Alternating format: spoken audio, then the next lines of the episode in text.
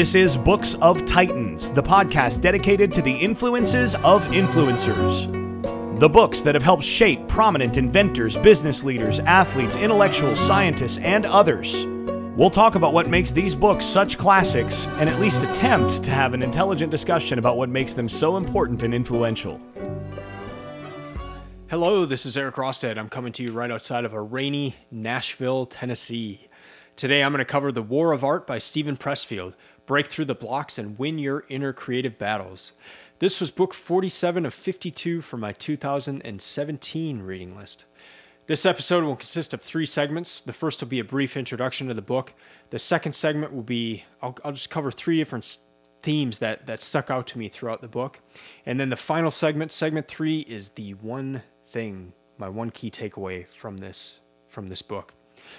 So on to segment one. Steven Pressfield is the author. He's 75 years old, and according to him, and according to what he writes in this book, his early life was a series of failures.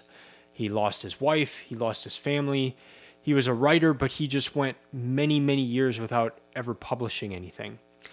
He finally published The Legend of Bagger Vance, and that was turned into a movie. You may have seen that movie. It starred Will Smith and Matt Damon. He's also the author of another Books of Titans book from my 2017 reading list, and that was Gates of Fire, which is about the, the Spartans and the Battle of Thermopylae. That book is, interestingly, uh, it's taught at the U.S. Military Academy, the Marine Corps Basic School at Quantico, and the United States Naval Academy. So that's pretty cool. As for who suggested the book, four different people did. Uh, they are Ryan Holiday, Brian Koppelman, Seth Godin, and Daniel Pink. And they suggested the book on the Tim Ferriss Show podcast. So, really, the genesis for this Books of Titans project was I made a list of books that had been suggested within Tools of Titans. So that's how I got the name Books of Titans. But Tools of Titans by Tim Ferriss, where he basically kind of summarized uh, different podcast episodes. And, and, and one of the questions he would ask all of his guests is What is your favorite book? And what is the book that you've gifted to others the most? So those four people I just mentioned, they had either gifted this book the most to others or said it was their favorite book. I read this book in December of 2017. It's a quick read. It's 163 pages, but a lot of the pages have just one paragraph on them. So I, I finished the book in under two hours. And that's a really cool thing about this book because it packs quite a punch in a very short amount of time. As for who should read the read the book, definitely creatives. Uh, just take the two hours to read the book because it will it will have an immediate impact. But beyond that, it's it's a good book for anyone who is struggling to get past a barrier in their life. I mean, if you if you're feeling stuck in any sense, in in terms of something that you want to accomplish, this book identifies the problem. It it identifies the thing that is keeping you stuck, and then provides advice, information, stories on how to get past that. So I'll, I'll go into more more depth into that in, in segment two, but um, definitely a, a, great book for for creatives, but then anyone who who really wants to improve in their life.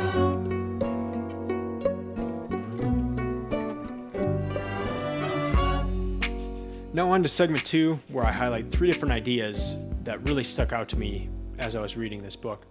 The first is that of resistance. If you've ever heard anyone talk about this book, you've likely heard them mention the resistance. It's it's really the key idea of the book. It's it's the thing holding us back. And here's how he defines it in the intro of the book. Most of us have two lives, the life we live and the unlived life within us. Between the two stands resistance. So you, you go to work, you you do your thing every day, you you come home and, and maybe you're you're with your family or you're you're meeting up with friends and you just day in day day out you're doing that. But then there's this unlived life. There's this potential life. There's this challenge, this call to adventure, and that's the unlived life within us. And to get to that, there's you've got to overcome resistance and Pressfield says that resistance is fertile, not futile, which is the, the saying we always we always hear but uh, but fertile. It's abundant, and you have likely experienced this if you've sat down to to work on a project, to maybe start writing a, a, a song or a book, uh, some some creative endeavor, or some challenge that you know will get you to the next step. You have likely experienced this resistance and you have experienced it in a strong way because it is powerful. And Pressfield says it is internal. It's not external. It's not somebody saying that you can't do something, but it is internal. It's your own mind telling you you can't do it. It's fear within yourself. It's procrastination. It's a number of different things that you could do instead of what you know you need to do. So, where do you feel resistance? Uh, what do you know right that you should be doing right now that you're not doing? I love this idea of resistance. It, it, it gives it gives kind of a name to something that could be keeping us stuck. And it leads directly into the second idea from the book, and that's that's the idea of, of daily habits. And if you've been listening to the Books of Titans podcast for any period of time, you have heard this daily habits theme come up from a number of different books that have been a part of this project. It comes up all the time, and it comes up again in this book, but it comes up in a unique way. In it, and Pressfield writes about it as being the key weapon that we have against resistance. If we show up on a daily basis to do the work, that is our greatest weapon against fear, against procrastination, against just feeling stuck. And oftentimes, just to even get started on a creative endeavor, on a, on a project, is to just take that first step and to, to, to, to show up and to work through that resistance. Pressfield talks about the prof- professional versus the amateur, and he says this about the professional. He or she knows if they cave in today, no matter how plausible the pretext, they'll be twice as likely to cave in again tomorrow. The importance of daily habits, the importance of, of showing up and doing the work on a day to day basis. The more that I give in to the resistance, the more evidence I will have from the resistance saying that I can't do something. And again, internally in my head, so the more that I give in, the more I don't do those daily habits, the more evidence that resistance will have in its arsenal to confront me. Pressfield gives a story of uh, Somerset Maugham, and I hope I'm pronouncing that correctly. And here's what he writes Someone once asked Somerset Maugham if he wrote on a schedule or only when struck by inspiration. And he replied, I write only when inspiration strikes. Fortunately, fortunately, it strikes every morning at 9 o'clock sharp. That's a pro. In terms of resistance, Maugham was saying, I despise resistance. I will not let it faze me. I will sit down and do my work. This is exactly why David Goggins runs every day. One time he was running and a car pulled up and, and asked him, What are you training for? And he said, I'm training for life and I, I love that I love that quote by Goggins, but it gets into that daily habits idea that he's got to run every day, or he knows that if he, if if he doesn't run one day, if he gives into that resistance, it will be twice as likely that he caves in the next day. The third idea that really stuck out to me was the idea of the spiritual spiritual component to creation. This this book, The War of Art, was one of three books about creativity that I read in 2017 for for this Books of Titans project. The other the other two were uh, Bird by Bird and The Artist's Way, and all three of those books delved into the spiritual realm. And you have to when you're talking about creativity, because things just things just kind of come through through you as a creative person and and you're left wondering where did that come from and I, and I love that he that he gets into this this idea in the book and it's something that was really began to fascinate me in 2008 i started uh, a blog in 2008 it was called Cocopelli times and it's no longer up. But I was I was writing about the music industry, and at that time I thought I was perhaps going to go into a career where I would help bands go overseas. And as part of this blog, I was really curious as to the creative process of artists. Where did their songs come from? Where how did they get the inspiration to write? And so I started collecting different quotes from from artists and what they said when they were asked that question. And I started seeing a common theme. And that's that the artists had no idea. They didn't know where these songs came from. And they also acknowledged some sort of a spiritual dimension to the songs. And so here, here's just a few examples.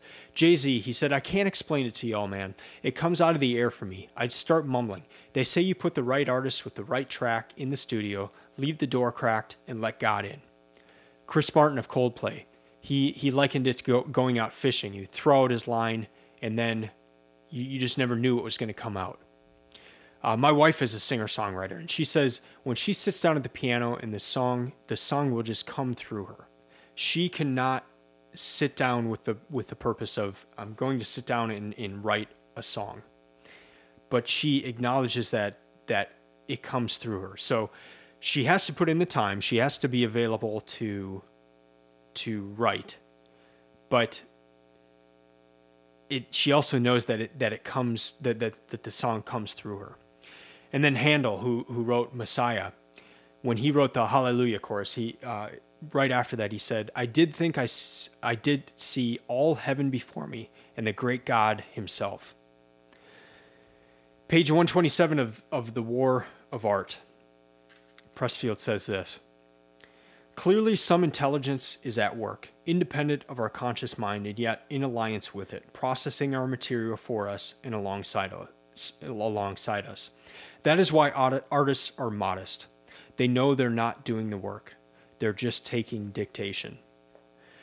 And I loved that he went into this. I, I'm a violinist myself, and I I used to play with different artists where I, w- I would just jam with them, and we'd be in a, uh, a restaurant or a bar, and they would be playing songs, and I probably hadn't heard the songs a lot of the times, and so I was just kind of freestyling and and jamming along with them. And I started notice, noticing something myself, and that was that the more I thought about what I was trying to do, the more I would try to maybe compose a solo in my head or think about every note that I wanted to play, the worse the solo would be. But if I just kind of relaxed and let the solo happen through me, it it would be good and it would be things I didn't know I could play. And it goes back to this this spiritual component of letting go and just letting it happen through me. And so I, I loved that he went into that. I love that uh, that's a part of any creative book, and it really needs to be because if there is creation involved, it's if there's if there's something new, if there's something creative, uh, some sort of creative endeavor, there's a component that's going to be outside of you that is part of that.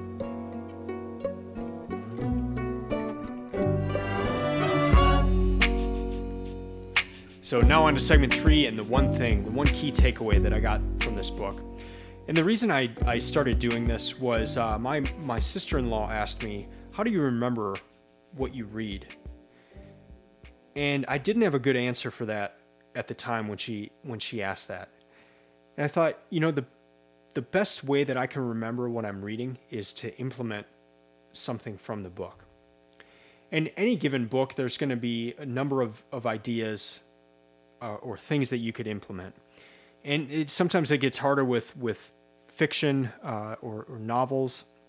Uh, how do you, how do you pull one thing out to to implement in your life? But you know, books like The War of Art, you can find different things that that you could immediately implement in your life. And and so I figured, you know, how how do you remember what you read? If I implement something into my life that I've learned from that book, I'm going to remember it because I've changed something in my life as a result. And so anytime I think back to that, I'll, I'll remember that book and the lessons from that book will, will, will be more readily available. So that's really the genesis for why I do the one thing. And so the one idea from from this book is to let resistance be my guide. And and here's what I mean by that. If if I have fear about something that I know I need to do, maybe that is my litmus test for what is most important and what I need to focus on right now. So it's almost a productivity hack in in a way of what what is the most important thing I need to do on my to-do list today. Perhaps it's the thing I'm most afraid of. Maybe it's the thing where I feel resistance the most. And if I let that be my guide, that will likely lead to things that I need to pursue. Maybe that's pursuing a a job where I'm I'm fearful of not having what it takes to do that job. Maybe it's in pursuing a difficult conversation that I don't want to have but I know I need to have and I feel the resistance pushing against having that conversation. Here's what Pressfield says about this. He says the more important a call or action is to our soul's evolution, the more resistance we will feel towards pursuing it. This also made me think of uh, Tim Ferriss, where he he does what he calls fear testing, and he'll he'll go into like a coffee shop and just lay on the ground for 30 seconds and then get up. And it's it's he calls it fear testing because we're we're all scared of doing that. I mean, like of like being a fool in in a crowd. But if you can get over those fears, if you can break through the resistance, fear loses some of its power. And so, my one key takeaway of letting resistance be my guide, I think if I start doing that, it, it will it will help get rid of the resistance for the things that I know that I need to be doing in my life. It can be a driver for what I need to be focusing on. So I'm going to start doing that. I'm going to start doing that with with different areas of my life, be it uh, work, creative endeavors, and things that I've I've even had friends challenge me on or encourage me to to perhaps do something. But I'm f- I'm fearful. I, I let the resistance stop me. I need to break through that and just start, even if it just means starting tomorrow, and then getting that daily habit of of con- continuing to do it. I want to end this episode with the last thing from this book. Called The Artist's Life, and it's a few paragraphs, but it's it's excellent. So here we go. Are you a born writer? Were you put on the earth to be a painter, a scientist, an apostle of peace?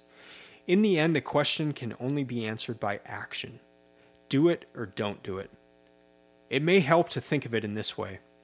If you were meant to cure cancer or write a symphony or crack cold fusion and you don't do it, you not only hurt yourself, even destroy yourself, you hurt your children. You hurt me. You hurt the planet. You shame the angels who watch over you, and you spite the Almighty, who created you and only you with your unique gifts, for the sole purpose of nudging the human race one millimeter farther along its path back to God. Creative work is not a selfish act or a bid for attention on the part of the actor. It's a gift to the world and every being in it. Don't cheat us of your contribution. Give us what you've got. All right, that's going to do it for this episode. Before I sign off, just a reminder you can share your, your reading list on the Books of Titans website. Just go to booksoftitans.com forward slash my books for more details. I have three different plans starting at just $9 a month that allow you to share what you're reading, as well as rate and review each book. You can also follow Books of Titans on Instagram or Twitter at Books of Titans.